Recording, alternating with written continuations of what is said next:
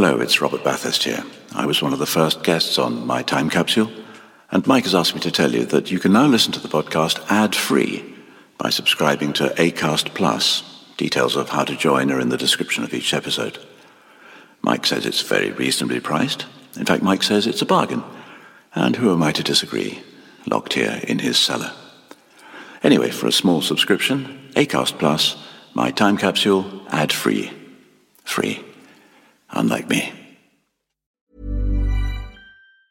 Quality sleep is essential. That's why the Sleep Number Smart Bed is designed for your ever evolving sleep needs. Need a bed that's firmer or softer on either side? Helps you sleep at a comfortable temperature? Sleep Number Smart Beds let you individualize your comfort so you sleep better together. JD Power ranks Sleep Number number 1 in customer satisfaction with mattresses purchased in-store. And now, save 50% on the Sleep Number limited edition Smart Bed for a limited time. For JD Power 2023 award information, visit jdpower.com/awards. Only at a Sleep Number store or sleepnumber.com. Everyone knows therapy is great for solving problems, but getting therapy has its own problems too, like finding the right therapist, fitting into their schedule, and of course, the cost. Well, BetterHelp can solve those problems. It's totally online and built around your schedule. It's surprisingly affordable too. Connect with a credentialed therapist by phone, video, or online chat, all from the comfort of your home. Visit betterhelp.com to learn more and save 10% on your first month. That's BetterHelp, H E L P.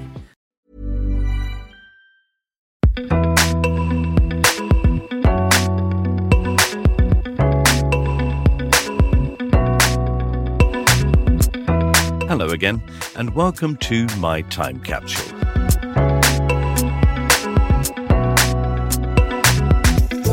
I'm Mike Fenton Stevens, and this is the podcast where my guests answer the simple question what five things from your life would you choose to preserve in a time capsule?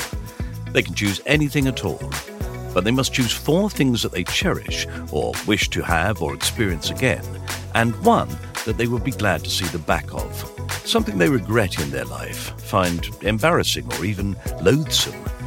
My guest in this episode is the producer and writer Dan Schreiber, who is probably most famous as the host of the hugely successful podcast No Such Thing as a Fish and its TV spin off No Such Thing as the News. Dan works for QI as a researcher, or ELF as they're usually called, contributing to a number of their books, the books of general ignorance, and also other programme ideas. For example, he co created the BBC Radio 4 panel game The Museum of Curiosity with Richard Turner and the programme's host, John Lloyd. During lockdown, Dan started his own Instagram live show, where each day a different guest would show Dan and his audience a selection of interesting objects from around their home. The sort of objects that everyone has tucked at the back of a cupboard. It's called Show Us Your Shit. Dan is one of the most creative, imaginative, and without doubt, pleasant men you'll find. And as always, when you talk to Dan, you get more than you bargain for. So here are Dan's five things for his time capsule. Plus, some brilliant ones that nearly made it in. I hope you enjoy it.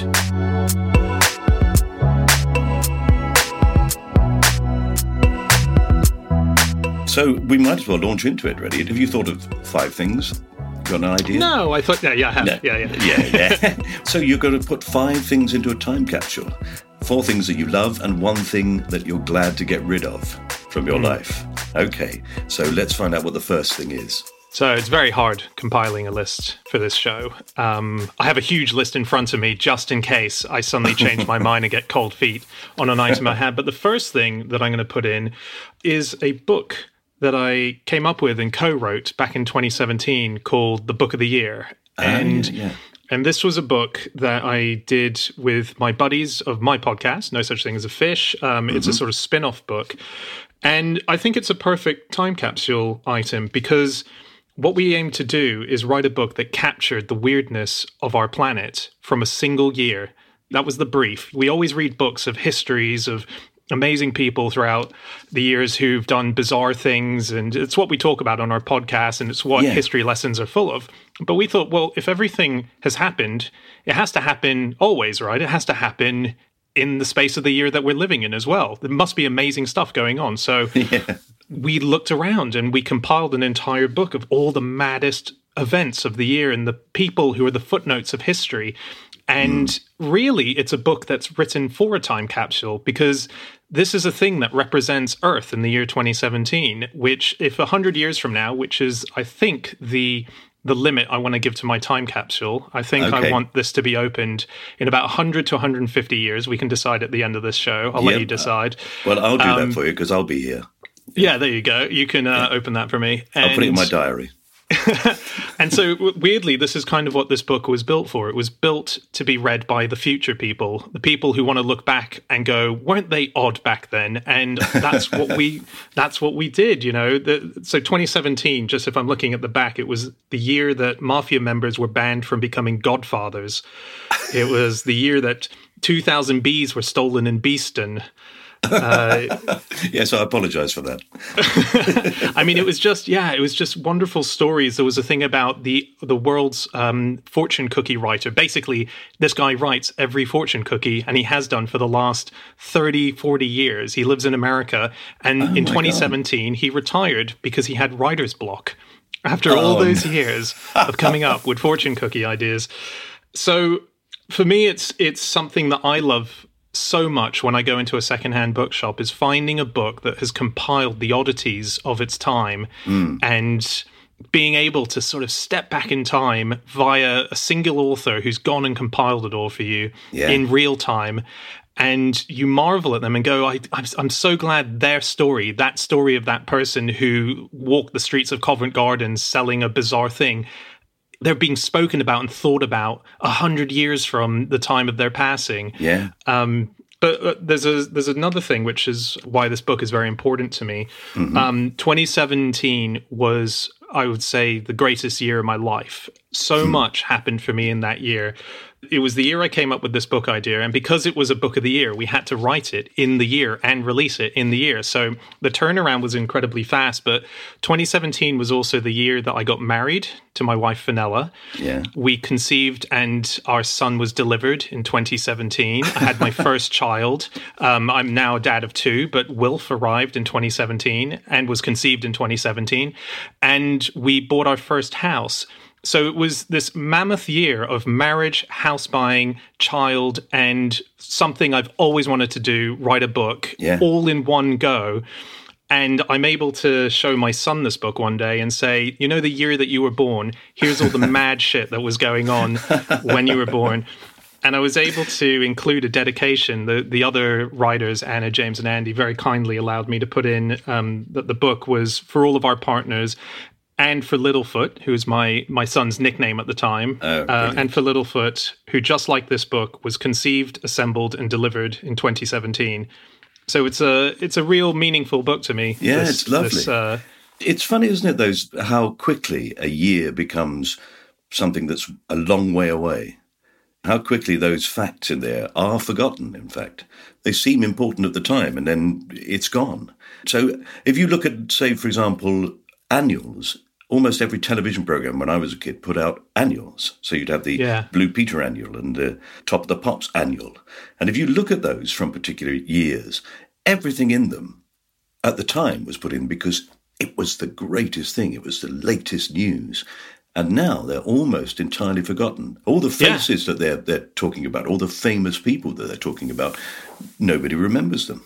That's right. There's that fantastic list that William Goldman included in The Adventures of a Screen Trade, where he showed lists of the top earning actors and actresses from, uh, let's say, 1974 and then 1975 and then yeah. 1984. And, and half the names unless you're really in the know, you don't mm. know. There'll be a Sylvester Stallone or a Robert Redford that kind of sticks out. Yeah. But it also shows that not many of those names remain in that top 10, despite us still knowing the fair few. It's sort of like, yeah. what happened to that top earning actor that they disappeared by the five years later list? Like, yeah. it's and totally forgotten. I have no idea who that person is. It is yes. bizarre. Time is only a year, but you're right. It's it's more. It's gone. So, what is your favorite information or person or fact? I think. I mean, it might be the fortune cookie mm. thing because I just think that is so bizarre. But it's I mean, really it's, sad, isn't it? That story. Actually, this is a man who's dedicated his life to passing on hopeful messages to people, and then suddenly he runs out. He runs dry. Yeah, his, his hope is gone. exactly. you can start opening fortune cookies, and it says, "What's the point?" it was probably forced retirement when they came in saying, "Listen, can we have a quick chat about the latest batch?" Yeah. Um, Who gives a I damn? my life. What? Don't just don't bother. Don't bother. It's not going to. It doesn't make any you. difference. In the end, it's all going to mean nothing. yeah, there was so many um, facts in here that I have already forgotten, even as the co-author of the book, that you just yeah. you read and you think these are phenomenal. Like uh, just flicking through it. Let's go for a random, um, a random one. The King of the Netherlands revealed he's secretly been moonlighting as an airline pilot. Now, do you remember this? I mean, this is kind of gone no. now. It's yeah, William Alexander, the king. So in 2013, he'd been co piloting commercial flights uh, twice a month, but he wouldn't tell the passengers. So he was the king, and the deal was he couldn't do any long haul flights in case he needed to get back immediately to be king. So there was the sort of we can't let you do overnights in Australia because you might suddenly be needed as king uh, in the Netherlands. And um, yeah, so it was stuff like that. What a brilliant thing to do. Yeah. So, in fact, he, unlike most royalty, got the chance to be a normal person. He did, and apparently a lot of people did know that he was the pilot. So it was sort of the equivalent uh, of there used to be stories about how um, when Michael Jackson was a kid, he used to because he was a Jehovah's Witness, go around to people's houses with a fake mustache on. This is when the Jackson Five were were massive, and he would say, "Can I talk to you?" And they'd all go, "Of course, come on in," knowing it was him, but sort of go, "Don't let up." That the guy the pop star with the mustache thinks he's fooling us. Like they knew it was the king uh, who was there flying yes. their flight, but they, they couldn't really say anything. Um, a NASA rocket launch to create artificial clouds was delayed because it was too cloudy. That's a lovely one. yeah, it was an amazing book, but as I say, it was an amazing time in my life. It really captured so many things. It was it was the year that I grew up. So I'd love to put this in the capsule. Yeah, yeah, we'll definitely put it in. Oh, thank you. Um, along with because every book needs a bookmark. Okay. And I've got a bookmark which is my wedding invitation, which I want to use as the bookmark oh, for fantastic. the book, which I designed with my buddy Alex. And it says Fenella Bates and Daniel Schreiber, Mr. and Mrs. William Bates request the pleasure of your company to celebrate the marriage of their daughter to some punk with a weird accent. Saturday, 7th of January, 2017 and yeah so that's Fantastic. that's going to go in as my bookmark so i mean it's a useful book for the future anyway for people yeah. to read most people who were getting married in a year and suddenly found they had a child on the way and they'd just bought a house the idea of them writing a book seems absurd it was mad and, Yeah. and i did a fish tour that year i mean it really was a year of um, powerhouse you know lack of sleep lack of um, i think when things got too much that felt normal. So it was like, okay, because it was organizing the wedding and the lead up as well. And we had a honeymoon and like it was just, it was a year that for both me and my wife, it, things went nuclear in the most fantastic, beautiful way. And Yeah. we're still shaky off the back of that year, I would say. we're still. You haven't really stopped, Dan. I mean, you never stop. I've never known anybody do so much as you. I admire that fact that you have an idea and then pursue it and make it happen, which is uh, unlike most people. Well, I had an idea for a book. It was for a diary, but it was a diary for very unimportant people, and it was already filled in. it was filled in with things like, you know, Wimbledon starts this week. Get your tennis racket restrung, as if you were involved in almost everything that was going on in the world. That was the idea. oh, that's nice. As if you were, yeah, yeah. as if you were at the centre of the world and very important. You know. yes. So you know, Queen's birthday, write letter saying sorry, can't make it again this year. Yes, send cake, send flowers Yeah, uh, yeah, to apologize. Exactly that idea. That's a lovely Uh, idea. I know, but I never did it. Well, you might one day. The thing is, all the things I've done have taken years for me to finally get round to doing. It looks like they're impulsive, but they're actually years in the making, stewing away in the background and then ready to be served. Uh, so, this idea, Book of the Year, actually, I had the idea for it probably in about 2011 when originally in my head it was called Earth's Annual Stocktake. And the idea was it was an annual book where you know, if you picture Earth as a business, mm-hmm. um, well, we're all the investors by being a part of it. We're helping out with it all the time. So we deserve a report. And the report would be all the gains that we made, all the new things that we had, all the things we'd lost. So, you know, uh, terrible this year. We lost a species of dolphin. This is not good. Um, but we gained a new invention of socks that know when you sleep as you're watching Netflix. Uh, you know, so it was just a, it was a total. What have we no longer got? What's the new stuff that we've got? And uh, presented as a business report. And I had that for years and years in my mm. mind, and I just couldn't think of the way to to do it. And then when we did Fish, Fish turned into a TV show, which was John Lloyd's idea. John Lloyd of QI and Blackadder, and very close mm-hmm. friend of yours. Um, he put us on TV as a spin-off show of No Such Thing as a Fish, which was No Such Thing as the News, mm. and we broke down the week's news every every week on BBC Two mm. after Newsnight. And off the back of that, I was just compiling some of the information. I thought, my God, this is amazing. If we compiled a whole year of this, this would be Earth's annual stock take. Yes, I can finally do Earth. So you know, that's an idea that's been sitting there for a long, long time. But it's extraordinary serendipity, isn't it, coming together with uh, Andrew and James and Anna, that you happen yeah. to all be working in the same office. I suppose really it's the nature of the program and the office and the, the sort of place it is that brings those sort of people together.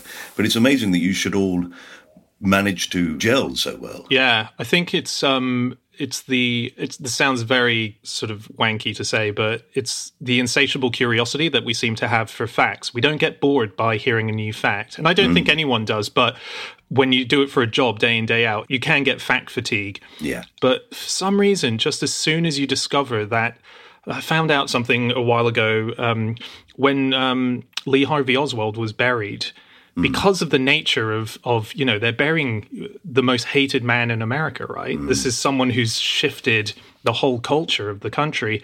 Um, so we can't let people know that we've got him sitting in a crematorium waiting to be buried. No. So all the preparation for his burial, the suit, the flowers, everything was for a cowboy called William Bobo. That's who was buried that day, a cowboy called William Bobo. And just before the burial, when his mum and I think his brother had been invited, it finally got out that this was going to be Lee Harvey Oswald's funeral. So a bunch of news reporters came with their cameras ready to take snaps of it. And when the pallbearers found out who was going to be buried there, they all said, No, I'm not burying this guy. So oh, the paparazzi ended up carrying the coffin to to bury William Bobo, the cowboy. And it's I, just stuff like that. You can't hear that and not suddenly perk up and go, No, I'm back in. And that's what the four of us have. If we have any kind of, you know, if we're on the road and we have any fights, because we're like brother and sisters at mm-hmm. this point, you know, someone says a fact and we're all back in. All is yeah, forgiven. Yeah. It's, you know, so that's the lucky gel, I think. The yeah. the fact that we could be pissed off with each other and then someone said, "Did you know?" and then we're back in. Brilliant. All right, Dan, well I'm going to take the book of the year 2017 and your wedding invitation and we're going to put it into the time capsule to be opened in a 100 years time. Nice. Okay. Yes. There we are. Good. Okay, I'll make sure it's well wrapped and protected. so, what's your second item? My second item is an item that we, and I'll leave this up to you, will have to extract from my dad, mm-hmm. um, who lives in Sydney, Australia. So, bit of a trip. No, I'm looking forward to it. Yeah. It is his samurai scissors. Now, my dad is a hairdresser, and so is my mum. And they both met in Hong Kong as hairdressers and they set up a salon there when they were in their 20s and they were the first i think this is right they're certainly one of the first westerners to set up a salon in hong kong. Mm. and they were doing really well. It was all going great. And this opportunity came up. A, um, a traveling japanese samurai sword specialist was in town. Oh, yeah. and he had on him a pair of cutting scissors for hair that were 15,000 Hong Kong dollars in those days. Now, I don't know what that equates to. Um, you know, it, that, it's very expensive for a pair of scissors. Sounds basically, yeah. yeah. The exchange rate is something like ten dollars to one pound or something like that. But I don't know what it was like back in the eighties, and I don't know, you know, the conversion for how much that would be to equivalent of these days. I went to Hong Kong in the eighties, and I wish I could remember. It, mm. it, hmm. seemed fantastically cheap. I do remember taking an empty suitcase and just buying clothes for everybody. Yeah, and yeah. having suits made for 50 quid and that sort of thing, you know. That's what it was. Shanghai Tang in Hong Kong was the, uh, the place for your suits. But so my dad's had these scissors for, I would say, 30 odd years, maybe a bit longer. And the idea of scissors is usually if you're a hairdresser and you have a pair of scissors, you need them resharpened every few years or so, maybe like six years or something.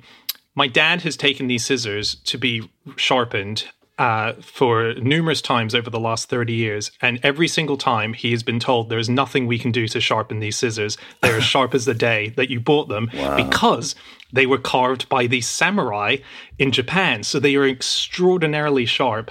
And he's had them his entire career, barring the first few opening years. And because they were these Hong Kong hairdressers, these scissors have cut the hairs of some of the rich and famous. You know, uh, Ringo Starr would have had his beard trimmed by my father using these scissors. Jean Claude Van Damme had his hair cut using these scissors. Um, Brilliant. Neil Tennant of the Pet Shop Boys had his hair done by my dad with these scissors. Dr. Ruth had her hair done with these scissors.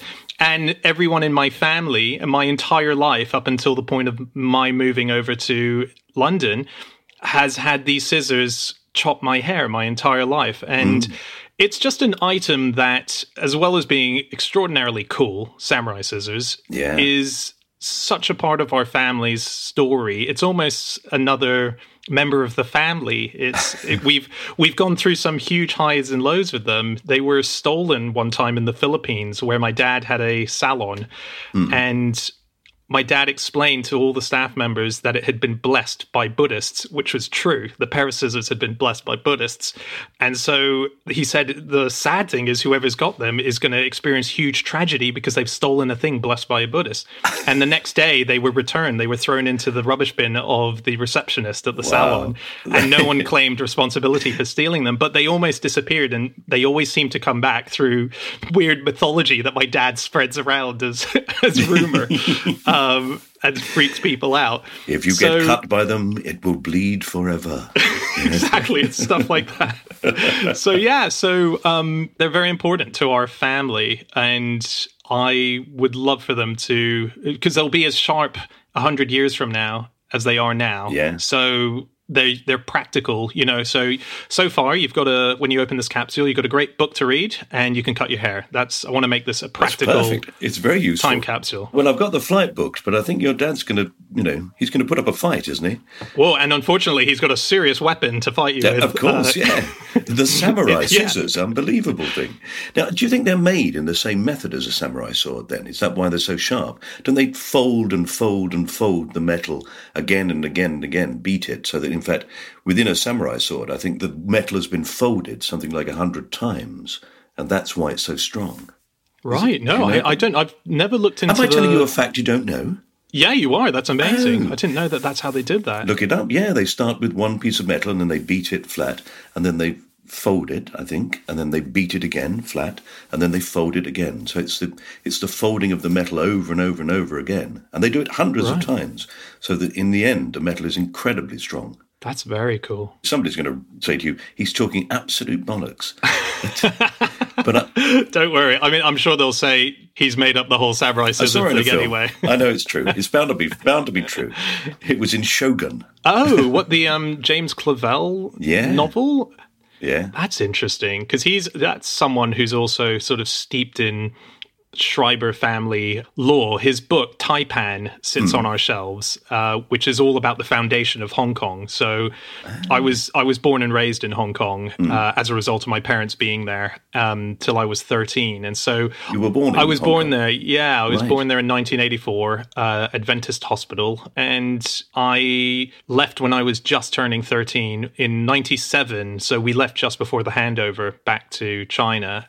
But you know, the school that I went to, I in my year, I was the only fully Caucasian kid. Um, we spoke Mandarin and still do. So my life is very much steeped in Chinese culture, um, but a bastardized version where it was very much um, expat Yeah. Chinese. So these tiny things like James Clavell, when I hear a name like that, throws me back to, you know, I think of Taipan, the book, and the samurai scissors are just so caught up emotionally for me in remembering being a kid, just going through my dad and mum's salon the whole time, sitting at reception, sitting at the feet of people whose hair he was doing, who I didn't know at the time. It would be mm. people like Anna Nicole Smith, you know, these these big like Hollywood people, and I would have no idea who they were and I would be explained to who they were, and it got me really excited that this kind of that's your life that exists as a mm. thing. What is that? You're you're you go around just looking cool. That's your job. So uh, that's my job. you do it well. Thanks. So yeah, so they're um they're kind of my Hong Kong item, as it were, in yeah. the um in yeah, the to take you back to that time. Yeah, absolutely brilliant. When we did your Instagram, Show Us Your Shit yeah, which I love doing. But oh, uh, you were so good on it. Oh, well, but I remember, you remember me telling you a, story about Anthony Quayle. Yeah, asking us to learn Shakespeare. Did I tell you that story? You did. Yes. I love that story. Yeah, yeah. And actually, the final performance that I gave for him was on the stage in Hong Kong. We were in Hong Kong. It? it? was a mad time. Everything was happening. We were going to lots of receptions. We, we, were incredibly busy. And still, in between the matinee and the evening performance, he said, Do you want to do your and that's where I did my piece of Hamlet for him. Wow. How all occasions do inform against me and spur my dull revenge. To this day, it stays with me. But uh, he took a photograph of me on the stage in Hong Kong, performing that. And, uh, and he then sent it to my mum, saying, Look at your boy, isn't he great?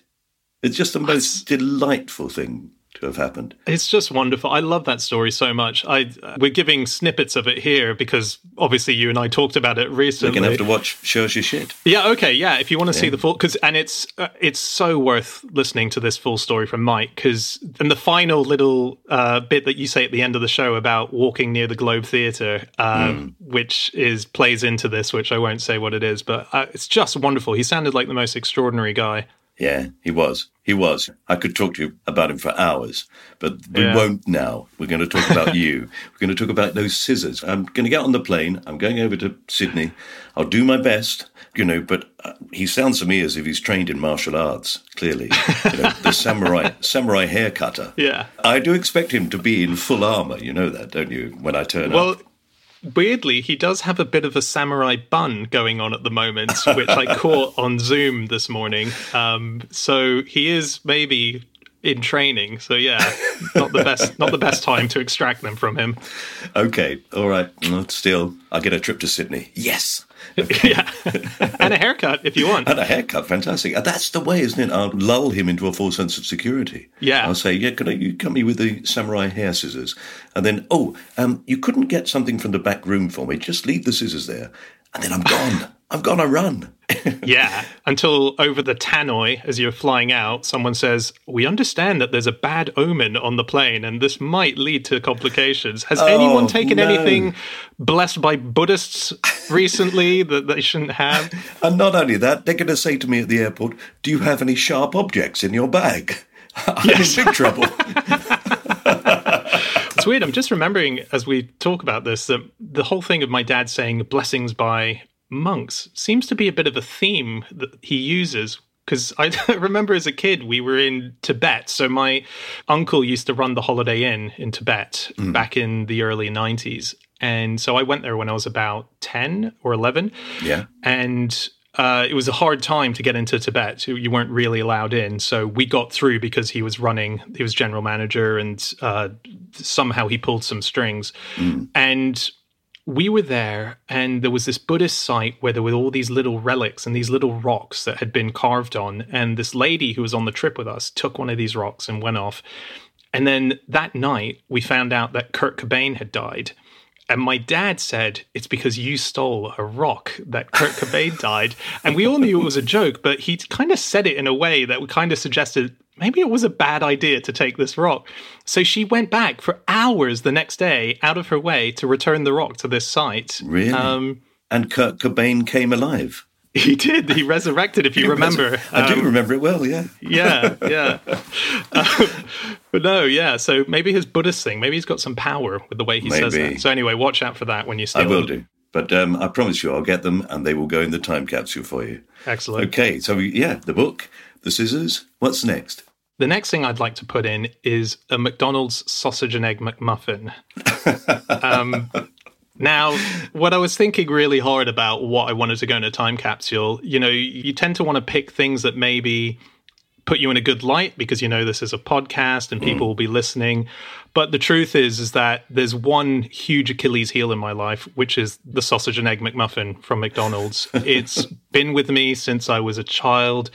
You know, McDonald's cuts off its breakfast at 10:30 in the morning every morning. Mm. Now, I don't go. I have I haven't had one in a very long time. It's not something that I'm addicted to, but anytime it hits 10:30 and I clock it, there's a sadness in me that I go, oh, no. today I can no longer get a sausage and egg McMuffin, even though I never was planning to anyway. And it's no. not something I'll have it maybe once every two months. I'll have a sausage and egg McMuffin, maybe longer, maybe, you know, six months. But it's just the one thing that is clicked into my taste buds so incredibly strongly that I know that my answer to questions like if you had a final meal, what would it be? sausage and egg McMuffin. You know, wow. I, I I know that in my bones, and so mm. I think I'd love for in a hundred years' time when this is opened for there to be sitting a sausage and egg McMuffin, and you know because they're so bad for you and full of preservatives, it'll probably still be edible for whoever opens it in a hundred years' time.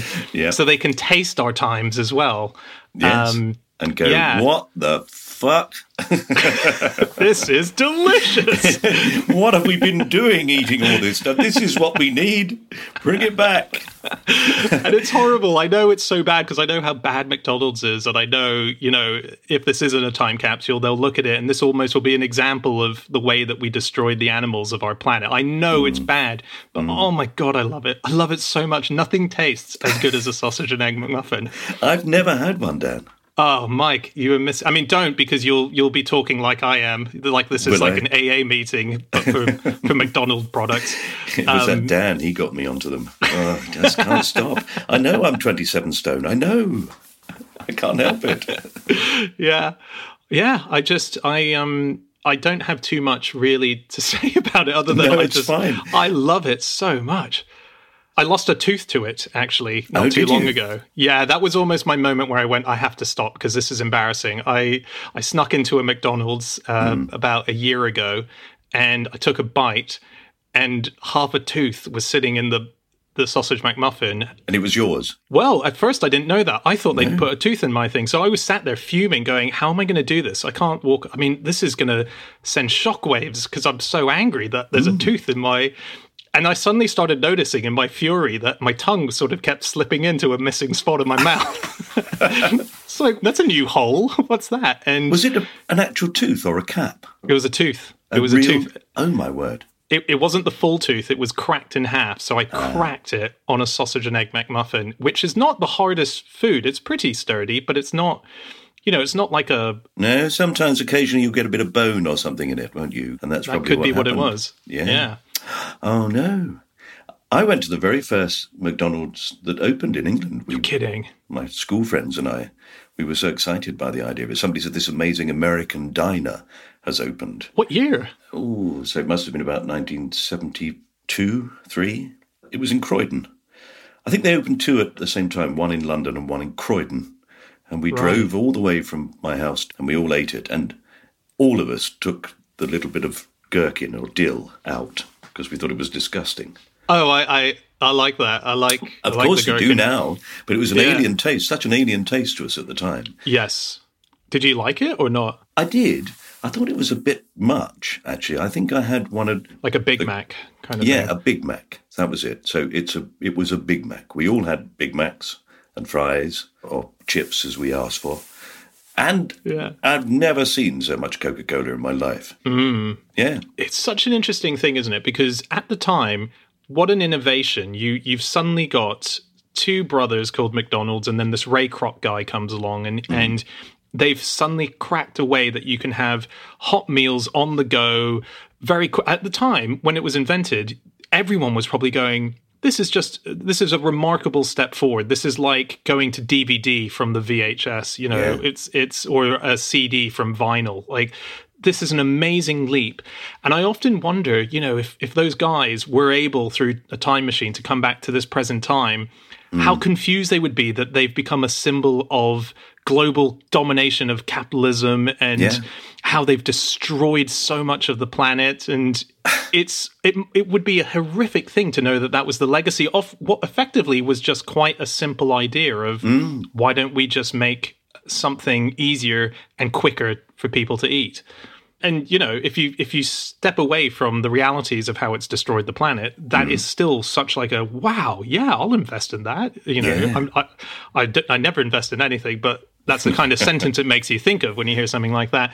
And it's very bizarre how quickly it kind of took over. I have you ever seen it's one of my favorite things to watch on youtube. There's a american series i think it was called what's my line? And mm-hmm. The premise of what's my line was someone would come on and they would have to guess what their job was but Yes. if they had a celebrity on they'd all have to wear a blindfold. And so you would have groucho marx come on and he would hmm. put on a silly voice yes no yes no questions. And then they would be like are you in town for a thing? And they would slowly work out that it's groucho marx. Take off the thing. It's great. So that was for celebrities Yeah. and then there's an episode where a non celebrity comes on and they don't have the blindfold, and it's a man called Colonel Sanders. And they have to guess what this guy does for a living.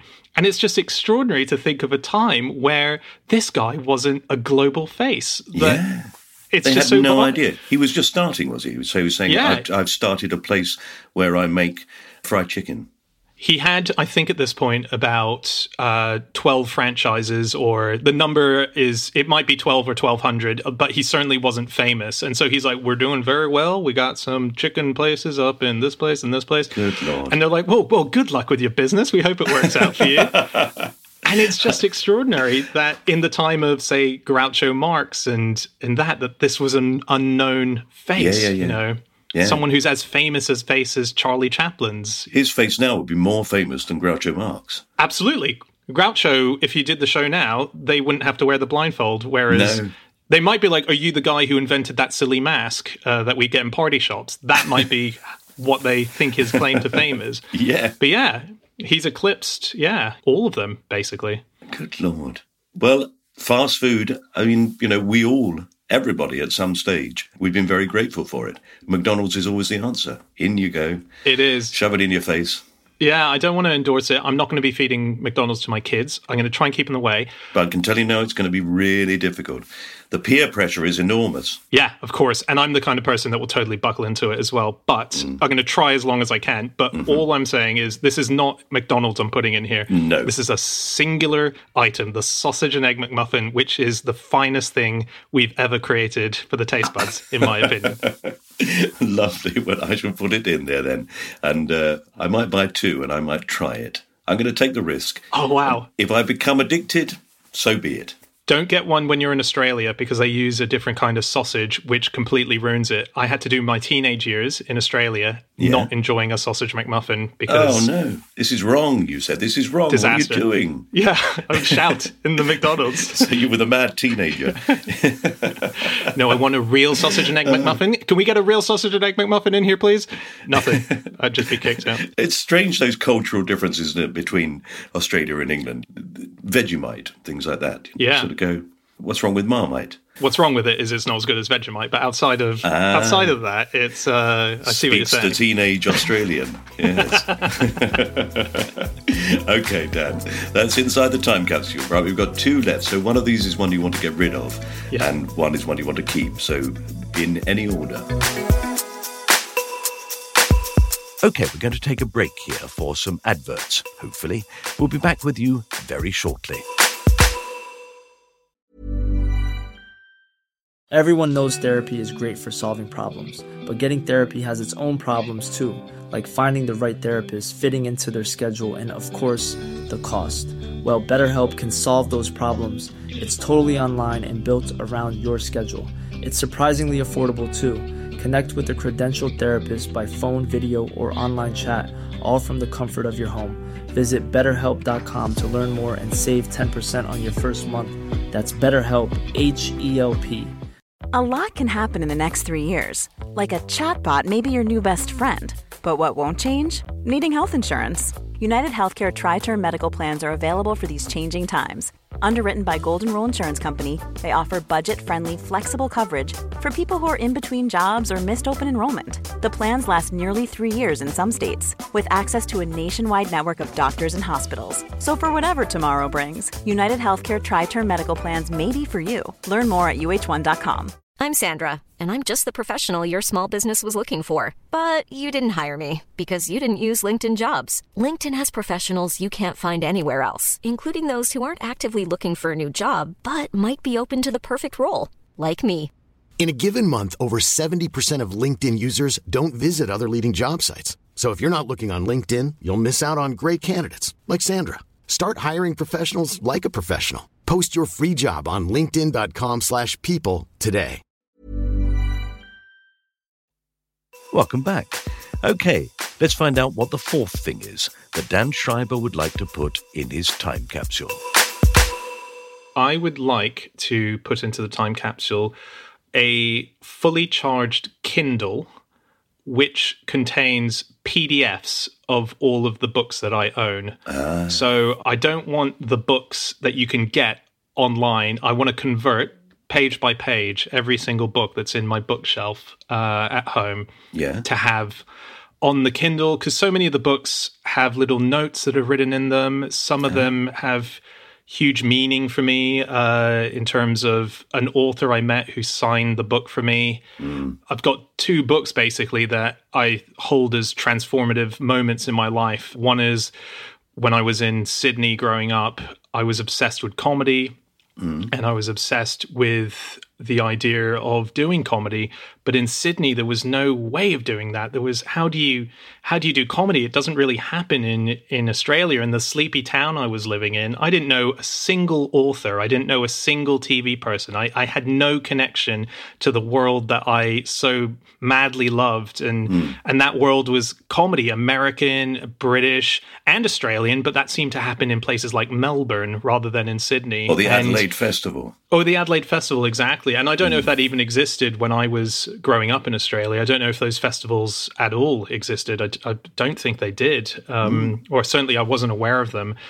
And so uh, when I was 16, I received a book in the mail off the back of, uh, I wrote a play at school, and the book that arrived was a script book of the movie Notting Hill and it was signed to me by Richard Curtis uh-huh. off the back of a friend who came to see the play thought it was very funny. I'd written it in a kind of blackadder-ish style hmm. and she happened to know richard curtis's sister and they sorted it out so that he wrote me an encouraging note inside this book. And suddenly i was connected with the gods of comedy. You know for me this is i couldn't believe it. It was blackadder. It was mr bean. It was Yeah. four weddings and I brought that book everywhere that I've gone. And I don't want to. I don't want to put all of my physical books into the time capsule. I want to have that little bit that he wrote to me in the front of that book with a tiny little mark that he did on page 35 i think it was to a bit of dialogue referencing what he wrote in the note. And it's ah. tiny it's tiny things like that. I have so many books where i've bought secondhand where someone has loved a book where hmm. they've written in the margins their thoughts like this is a crap line or this is a wonderful line and hmm. and that always enhances a book for me to see someone else who's gone through it and added their little thoughts to it. And my favorite copies of books that I own, of my favorite books, are the ones where I found them in a secondhand bookshop. And there's little scrawlings, hopefully from the author sometimes, uh, Yeah. otherwise just from random people. Yeah, sometimes you don't know if it's the author, do you? Because I've got books which I found them where clearly the author has given it to a friend, and Yeah. it'll say to dear Bunny, all the best and thanks for a lovely party, Trevor. And of course, Yes. if you were writing it to a friend, you wouldn't put your full name. Yeah. It's a lovely thing to own, though, isn't it? Yeah, it is. I, th- I think it's. I think it transforms a book hmm. weirdly. It also, I also get very influenced by the thoughts of a random person. I'll be reading it and realize I've been reading this completely wrong. Look what they've pointed out to me. But and so I, I do try and track down books that have scribblings in it from other people. I'll show you my my favorite one. So obviously this is going to be a bit hard to uh, visually for um, your listeners, but hopefully. I can describe it enough. This is a book that I own called The Master Atlas of Greater London, and it's um, it's a book that I found online, So it's all it is is a it's a big roadmap atlas of of London. Um, Yeah. all the What parks and it? everything. It doesn't actually say, but I can trace it to at least 1971 is Right. when I definitely know that it is from. And the reason I know that is is is this coming out backwards for you or forwards? No, I'm getting it. So here is the um here, sorry, That's all right. is the previous owner of this book. So if you can see the handwriting at the top. Yes. Ah, this belongs to S. Milligan, 9 it's Orange Court, is it? Orme Court. Orme Court, W2. W2. Oh, my word. So this and that is was, definitely Spike Milligan's handwriting because I've got some signed Spike Milligan books. That's his handwriting. Yeah, so so this is his master atlas of Greater London, and you can see here the reason I know it's from 1971 is he's written in a box. Norma bought this for me, Christmas 1971. Norma was Norma Farnes, who was his agent, who looked after him his entire well for a long time in his career, uh, 40 years or so, and. I mean, this book has to go uh, as a PDF into the time capsule, definitely, because Yeah. it's packed, as I say, with scrawlings. It's really wonderful. There's a couple of pages where he's written all the spots that he goes to in London, all the hotels that he likes to stay in. It's it's a total guide. Now look at this as well. This is page 86, if anyone has a copy of this book. And um, we're in Greenwich area. And so he's got a little line that goes to a little road called Jackson Street, and it says where Mum, Mrs. F. Milligan, lived as a girl before she left for India. And then here he's written, I worked here, 1938 to 1939, and it's the Royal Dockland Yard. And throughout the book are little scribbles about my first flat when we moved to London. This is where I lived when we were older. It's just got all these little scribblings Oh, of it's a, it's Spike Milligan's London. Yeah, exactly. And off the back of having found this, my wife and I have bought, hasn't arrived yet, a similar book, and we're going to do the same thing for our entire life of London. That's a great idea. Yeah, and where, Where I, did you find that book, Dan? I found this online. This was on an auction site. So Hmm. back in 2008, um, Spike Milligan's stuff was auctioned off, and part of it were these big lots of all his library, his personal library books. Hmm. And whoever bought that has now started selling them. There'll be huge months in between one coming up online where it will just have something like from Spike Milligan's library, and, and this was one of them. And and I was ready to pay a lot of money for this because I just I saw a few photos and I said to my wife, I was like, I'm so sorry, but I need this in my life. I need to get this. And she was like, "Ah, "Come on, what are you doing?" And I was like, "I'm so sorry. I'm just this has to be the one time that I can just go and absolutely splurge and fight for this in an Yeah, auction. there's no limit. There's no limit. No limit. I'm not going to hold back. Nobody's going to beat yeah. me. If it keeps going up, I'm going to keep going up with it. We remortgaged the house. Yeah, my opening gambit was uh, two hundred and fifty pounds, which I thought was conservative amount. I thought this is going to be taken over instantly, and let's go. Yeah. Twenty-two pounds. I got. No. Yeah, twenty-two pounds. There you are, you see.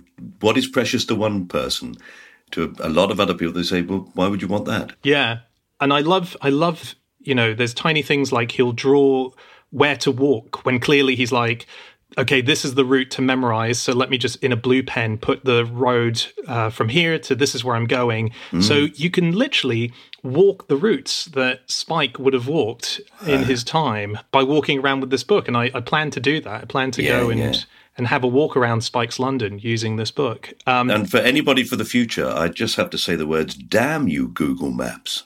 Because you've sort of ruined this for other people because it's such a lovely thing, isn't it? Yeah, there is. I mean, there is a wonderful thing that you can do on Google Maps, which is you can put in pins into it for other people to. So, my friend Ash does it a lot. He shares with me his pins where it's like, these are all the restaurants that I go to and stuff. And, but we don't do it enough, I don't think, uh, sharing sort of the, the important locations. So, yeah, th- the reason that I was showing you that again is because this is a book where I want the PDF put into my Kindle. Yes. Um, because so I, you can I- just browse through your library anytime. Yeah. And, and, and it is your library. It's not just the books, it's what's in them and what's on them. Exactly. And hmm. books are everything to me. I, I spend my life in bookshops and secondhand bookshops. I buy them all the time on eBay. I I have too many books and I don't read virtually any of them. I read hmm. bits of them. I mean, and hmm. that's another wonderful thing. On Kindle, you can get previews of books, which give you the first chapter or so. So there's going to be a couple of thousand of those because that's as far as I read it. A lot of books, so that's that's fantastic. But yeah, it's just going to be a Kindle that's going to have a little solar panel charger, very important, at hmm. the uh, bottom of it, so that whoever opens up this capsule can um, never run out of the charge because you know how these Kindle cords change over the years. You know, I don't want them suddenly unable to. Saying we just haven't got a charger for it. If only. Exactly. I wonder what's on it. Might Yeah. be something quite interesting. Yeah. Do you, do you see how I've, I've got a quite interesting quote? You in did. there? I did. oh, that's uh, uh, well. I'm envious. I have to say. I think I could spend hours browsing through that atlas. Yeah, it looks fascinating. it really is. Even to see that this is where Mum lived before she moved to India is just a wonderful sentence um, to have in his hand. To be, and I'm a huge. I, I love London so much. I I obsess over the history of London. I love that. You know, there's a street in London, uh, in Covent Garden, where there's a TGI Fridays, right? Yes, I it's know. a TGI Fridays, and there's a plaque, a blue plaque on the wall, which says this is where Charles Dickens worked in the workhouse when he was younger. So I looked into that, and you're looking at the window of TGI Fridays. As, I, as I'm reading it, it says that he used to sit in the window of this building, adding black boot polish to a tin because it was a it was a boot polishing uh, shop and they wanted to show how fresh their products were. So they would have boys sit in the front and they would take this black polish and they would pack it into the tins and they would close the lid and that's what would be sold. So it's almost like how some shops have people baking bread at the front and you're like ooh this has got to be really fresh. It, it was that. And he used to sit there and he used to do that with his friend at the time who was called Fagin so Fagin was a real person who used to sit in this window, and so you're standing outside this place, going, "My God, I'm I'm standing on history." And then I learned that just down the road is a very famous theater, which um, oh, Mike, you'll be able to tell me which one it is. It's on the Strand, but the stage door comes out onto Maiden Lane in Oh yes, uh, the, the Vaudeville, no, not Vaudeville. Ah, it's right. the um, the Adelphi. the Adelphi. The Adelphi. So Charles Dickens, when he started getting a bit of money and was becoming interested in the arts, used to go and watch plays every single night at the Adelphi. And then he would go to stage door and he would meet these actors. So that's just down the road. It's it's less than a 30 second walk from where he was sitting doing the boot polishing. Mm. And then if you walk a further 30 seconds down that road, there is the first club that was opened up in London, I believe, or all of England virtually, uh, called Rules, which is one of the oldest members club. R A W L S. Yes, yeah, Rules, yeah. Yes. And he used to sit there with the literati of the day when he was at his height, when everyone knew his face, like we know Colonel Sanders' face at this point.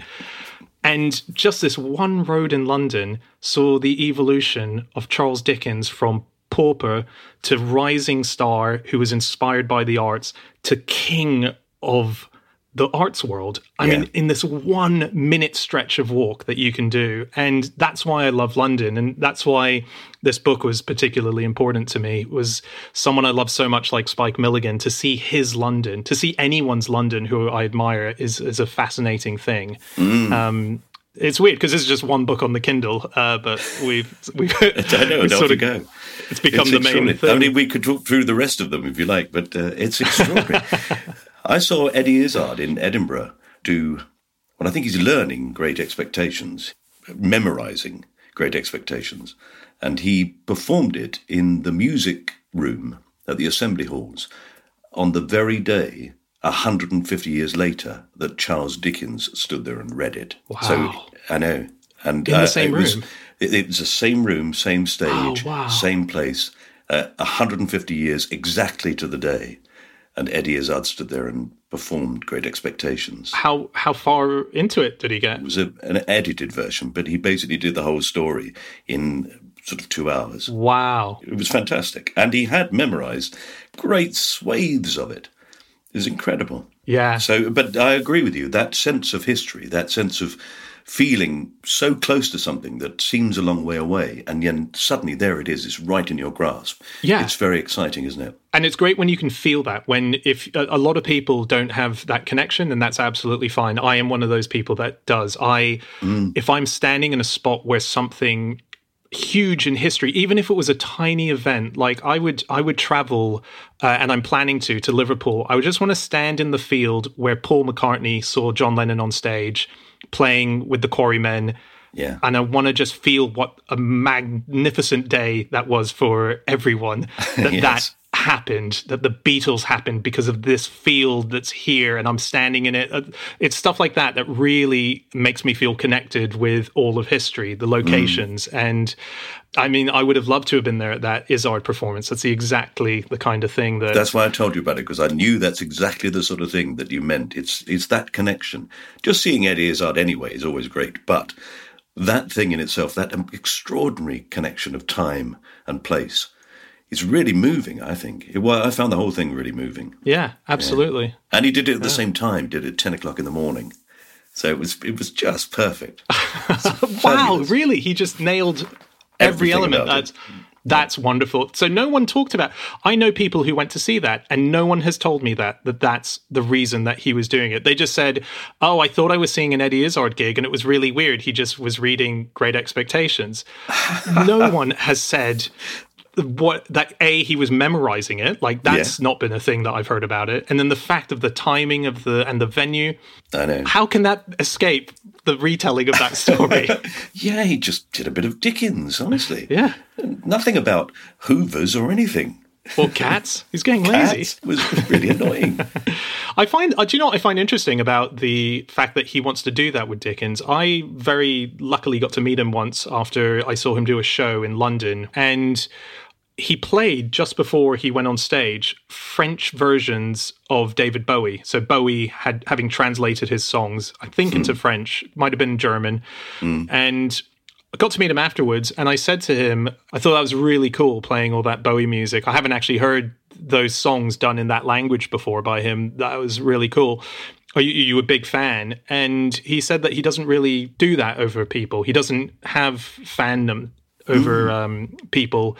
He admires what they might have done and uses it as motivation, but he doesn't ever go, I want to be that person or I want to do something as great as that person. Uh, certainly, that's my memory of what he said. So that, that Yeah. surprises me slightly that Dickens might be someone that he wants to give that moment to and, and, and be a part of that legacy in a way, that history yeah, of. I think of it him. must have been the thing itself, not necessarily the man. It must have been this is Hmm. an opportunity to do something extraordinary. I once bumped into his tour manager in Oxford, and I, he said, "Oh, I've got Eddie, and Eddie's on over the road in the new theatre. Do you want to come and say hello?" So I said, "Yeah, yeah." We watched the last sort of ten minutes of the show, and the last ten minutes of the show was a routine about a Hoover, and it was very funny. it was really a brilliantly funny ten minutes of, of comedy. And uh, then we came off, went backstage, and I chatted to him, and uh, and I said, "I'd love that that Hoover thing. It's, I'm not surprised you finished with that." He said, "Oh, I improvised that tonight." Wow. And I, I spoke to Peter Bennett Jones, and he said, "Yeah, no, he does it all the time. You never know when he's going to finish. It's it's so annoying. We don't know when the get out is. You can't don't know when to book a restaurant for. Know. Yeah, yeah. He just Amazing. writes on stage. Yeah, a lot of comics do that that I know. I think it's so it's wonderful when you know that that's what they're doing as well. You're, Mm. you're watching with that inside knowledge, knowing that this is fresh coming out of nowhere yeah, is a magical thing uh, Mm. to watch. And then also on the flip side, it's wonderful when a heckle comes in and the heckle is so specific to a bit of material that they have and they're able to launch into the material as if it was off the top of their yeah, yeah. Thanks very much. yeah, it's just Although I've seen the opposite. I've seen uh, one of the very first comic relief gigs. Ben Elton came and did a bit of stand up. oh yeah, And after about a couple of minutes, somebody shouted out, We've seen this, do something new. And he did about 15 minutes of going back at this heckler about, oh, for God's sake, you know, it's a charity. Well, yeah, I'm going to sit down and write an entirely new routine. I'm going to try it out in front of you. Yeah, and I'm going to die a death because I don't know if it works or not. Instead of doing something that I know works, I've just come on to do my 10 minutes. And he went on and on and on, attacking this man at how unfair Yeah. it was to expect him to write something new and to perform Yeah. a fresh piece. I remember us all gathering in the wings because it got so exciting. It was very funny and very brilliant what he did. But those moments are, are extraordinary, aren't they, when they happen? Yeah, yeah. That's amazing because Ben Elton is in the category of people that I would say would be able to write a whole new routine. Yeah, yeah, quite. Yeah.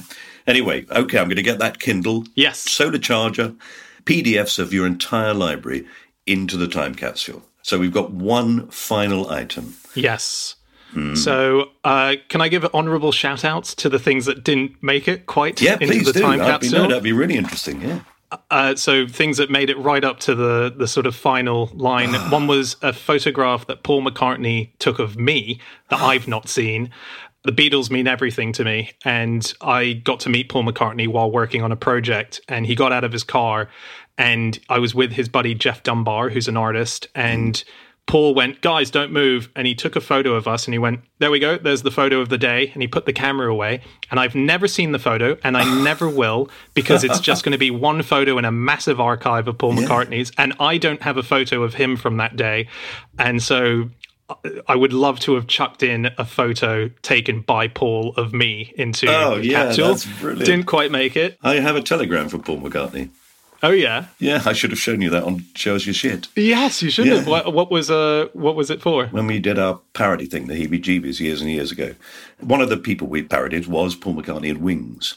It had the line in it: "I've got my wife here with me."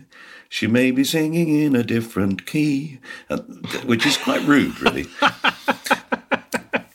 uh, and we got a we got a telegram from Paul McCartney saying, Why can't you leave us poor sharecrop farmers alone? Oh. Very funny, Paul McCartney. Nice. Isn't that, that is amazing? so cool. Yeah. Oh, I've man. got it somewhere. It's somewhere in a cupboard. Dig it out. Yeah. Yeah, exactly. Dig it out and come back on my show and show that because I think I need to see that. Um, and then last uh, sort of honorable mention to an item that didn't quite make it in Please is um, it is a feeling. It is the feeling that I had and the feeling you get when you meet Adrian Edmondson.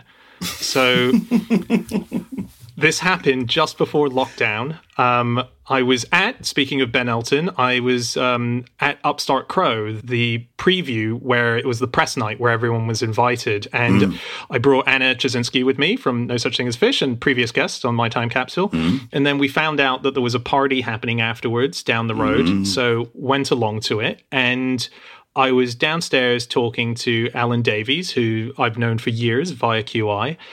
And as we're talking, Adrian Edmondson walks up, and I'm I'm in shock because Adrian Edmondson is such a huge deal to me. Um, the bottom live shows, particularly, I think, are the single greatest piece of comedy ever made. I think I just I could watch them forever. Um, those mm. live gigs with Rik and Ade, and I'd never, in all the years that I've worked in TV, you eventually kind of get to meet most people if you yeah. work in comedy and you know certain people in those circles. It just kind of happens. And I'd never met Adrian Edmondson. So I was staying silent. I was very scared because I just thought this is one of my heroes here. And Alan said, Sorry, do you guys know each other? Hey, this is Dan. And I went, Hi, I'm, I'm Dan. And he went, Oh, no such thing as a fish. I recognize the voice. Oh my word! And Mike, I lost it. I, I, I, I blubbered. I couldn't speak. Alan and Katie, his wife, had to sort of say, "It's okay, calm down, calm down." And I, I could not believe that this hero knew who I was. He didn't even say if he liked the show or not. It didn't matter. You know, he could hate it, but I got this buzz over my body of mm. I I'm so excited and the reason I was going to add it into the time capsule this feeling is because I think if you can retain the feeling of the excitement that you had when you were getting into it, from the excitement that I had all those years ago when I was a 16 year old getting a letter from Richard Curtis and a book mm. signed by him, mm. to being 16, 17 years into an industry where I've met and worked with most of my heroes, to still get that insane buzz when meeting someone who's made a difference in your life and that not being something that's suddenly a dulled you know no. you're you're ragged through the years oh it was the best feeling in the world even though i embarrassed myself to shit even oh, though it cares? was actually who a cares? horrific meeting yeah Yeah, yeah, no, I'm, I'm with you. Absolutely fantastic. And he is one of the nicest men you'll ever meet. Well, I don't know. I didn't. I mean, No, he didn't- is. Oh, we didn't get it? to speak. I was Oh, like freaked no. out on him. And no, no, he stayed. He was nice. He was really Yeah, nice. But like. I just said random shit to him, and he really stuck in, going, "Okay, this guy's struggling here." Oh. Um, but no, it was yeah. So anyway, that's that's uh, those are the two honourable mentions. I sat a long. This is a very long time ago. I sat in the uh, seats of the theatre where the comic strip was done as a live show. so it was when Mm, it first opened, and sat with Ade and Rik Mayall and Peter Richardson. We auditioned some people to see if they wanted to join. So I was present when Ade met his wife. oh my god, you saw the Jennifer and Dawn We audition. auditioned French and Saunders. Yes. Oh my goodness. That is so there are there are quite a few moments I think where if time travelers needed sort of a guide to time travel for comedy moments hmm. to visit, that has to be in there as one of the seminal moments when French and Saunders walked on and were introduced to to you guys. It's just They were so funny. They were naturally funny. You know, you just spotted it So immediately. cool. Yeah, I think they went on that night. It's fabulous. They went on that night. Oh They wow. on that night, yeah. What a story. How cool. I'd forgotten it until you told me about Ade, and then I suddenly went, oh, no, yeah, I remember things with Ade. That's so cool. How exciting that if I do uh, put a book together, a time travel, and get to do it, I'm going to get to bump into you uh, in the. You'll uh, see me there, Yeah. young and thin with a beard. Oh, brilliant. Well, I'm going to have to get you another time capsule, I think. Yeah. I'll get you a second one, and you can put some more in. Yeah. But in the meantime, we need to put in one thing that you want to get rid of from your life. Yes. Um, so the item that I've picked for that is um, my body hair. I I want the body hair stripped off my body and put and buried away forever. It has been the bane of my life. To never regrow. to never regrow. Yeah, because I'm a I'm a very hairy guy, um, and I've always it's I guess we all in our life have something that to everyone else seems such a tiny thing. Like why would you? Why would you even think that that's a problem having body hair? It's fine. To me, it's kind of defined so much of my life. And, you know, I'm reticent slightly to bury it in a bad way because because of the hair, I've made changes in my life that meant socially it's led me to different places. You know, growing up as a teenager in Australia, living on one of the most beautiful beaches in the world in Palm Beach, uh, where they film Home and Away, everyone went to the beach. And I would not because I hated my body hair so much. It was such a horrific thing. I felt like Bigfoot walking out of a swamp when I was in the ocean. And and, and again, I know this sounds uh, like just get over it, but I for some reason I can't. And I hated it. I've hated it my whole life. And so it's meant that I've not gone and lived a life of being a, a surfer in Australia because I didn't want it to be seen. You It's- sat indoors and read books instead. Exactly. I sat indoors and read books. So here's why it's a bit of a, a sort of is it a good thing or a bad thing for me? Because would I be doing everything that I'm doing now if it wasn't for this hair on my body? um, but I do know that now that I feel life is completely on the track that I want it to be on with a beautiful wife. I've got two beautiful boys, uh, you know, doing the job that I dreamed about doing when I was 10, really. You know, I've, I've always wanted to work in comedy. Doing anything in it, you know, if it was producing or writing or making tea for Adrian Edmondson, you know, something. I just wanted to be around it. And now I feel like I could get rid of the hair and it's not going to be influential on, on the course of my life. Um, so this is a good point to to shave it all off and Yeah. pack it into a bag and pop it into the capsule as a uh, as a goodbye. Yeah, well, your wife's not going to object to this, though, is she?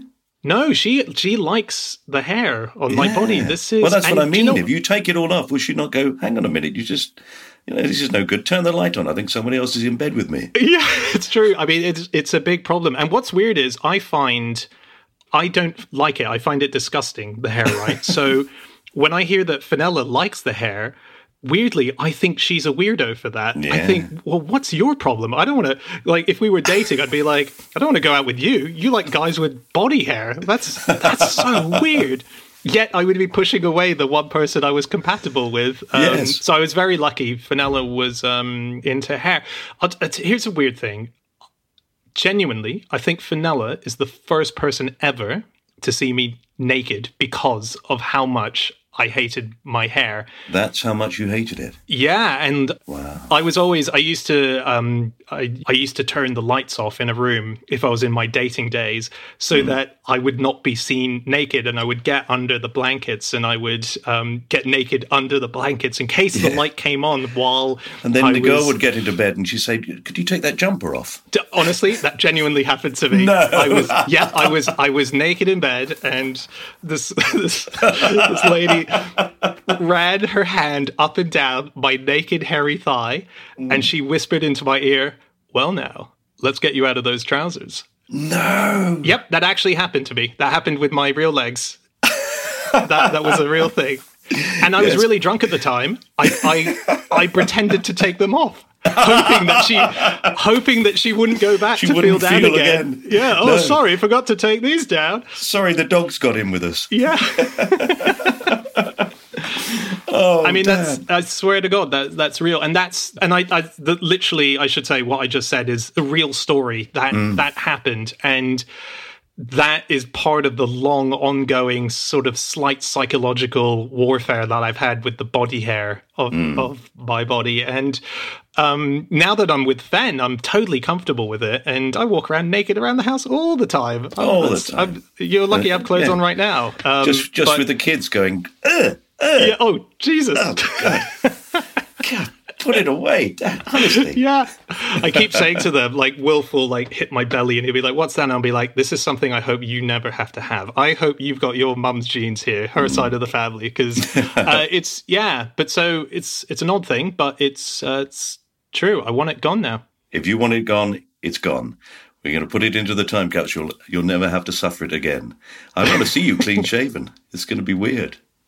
Well, this, I mean, I'm, I'm happy with beard, face, Okay. facial hair Just kind of body stuff. hair. Body, It's the- yeah. It's, it's Neck from the neck down. down. Okay. Neck down. I want to be stripped of all the hair. You see, the problem is that really, when you think about it, your dad could have helped you here. But sadly, I've taken his samurai scissors away. and now it's never going to be that good a cut. You're, you're going to be stubbly. Exactly. It's gonna, yeah, the growth back is gonna be horrible. Horrible. All right, Dan. I'm going to put that into the time capsule and I'm going to seal it up and uh, bury it. And it's gone from this day forth for a hundred years. Yes, the body hair is going to be a weird item in It's that It's going to be packet. what the? Oh, What is this? Is there little plaques to, to, to explain, or is this just going to be random? You get what you get. They'll have to work it out. No, they're going to open up and say, I, th- I think it was an animal of some sort, but it's obviously died. I don't know what it is. Yeah. Or, or maybe it's shed its skin. I don't know. There's enough here for a whole bear. Is it a bear? What, It's been a huge animal. maybe it was a mammoth. was it killed by the samurai scissors? Was this a, a fight, a battle? Let's look it up on the Kindle. oh, Dan, fantastic to talk to you. Thank you so much for giving me your time. Ah, thank you for having me. So fun.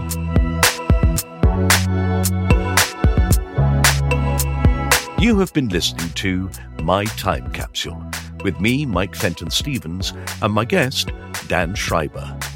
If you haven't done already, you can subscribe to this podcast on Acast, Spotify, or iTunes, or your own favorite podcast provider. And if you get the chance, we'd love it if you would rate us and leave a review. You can follow us for all the latest news about My Time Capsule on Facebook, Twitter, and Instagram. You just search at MyTCPod or at Fenton Stevens, or even just search My Time Capsule. This podcast was produced by John Fenton Stevens, and the music is by Pass the Peas Music. It was a cast off production. Thank you very much for listening. Right, I'm off to get out of these trousers. Or possibly just shave my legs. Bye.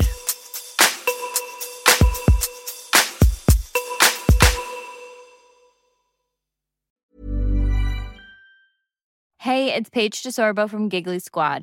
High quality fashion without the price tag. Say hello to Quince. I'm snagging high-end essentials like cozy cashmere sweaters, sleek leather jackets, fine jewelry, and so much more. With Quince being 50 to 80% less than similar brands. And they partner with factories that prioritize safe, ethical, and responsible manufacturing. I love that. Luxury quality within reach. Go to quince.com slash style to get free shipping and 365 day returns on your next order. Quince.com slash style. Mom deserves the best, and there's no better place to shop for Mother's Day than Whole Foods Market. They're your destination for unbeatable savings, from premium gifts to show-stopping flowers and irresistible desserts. Start by saving 33% with Prime on all body care and candles. Then get a 15-stem bunch of tulips for just $9.99 each with Prime. Round out Mom's menu with festive rosé, irresistible berry chantilly cake, and more special treats. Come celebrate Mother's Day at Whole Foods Market.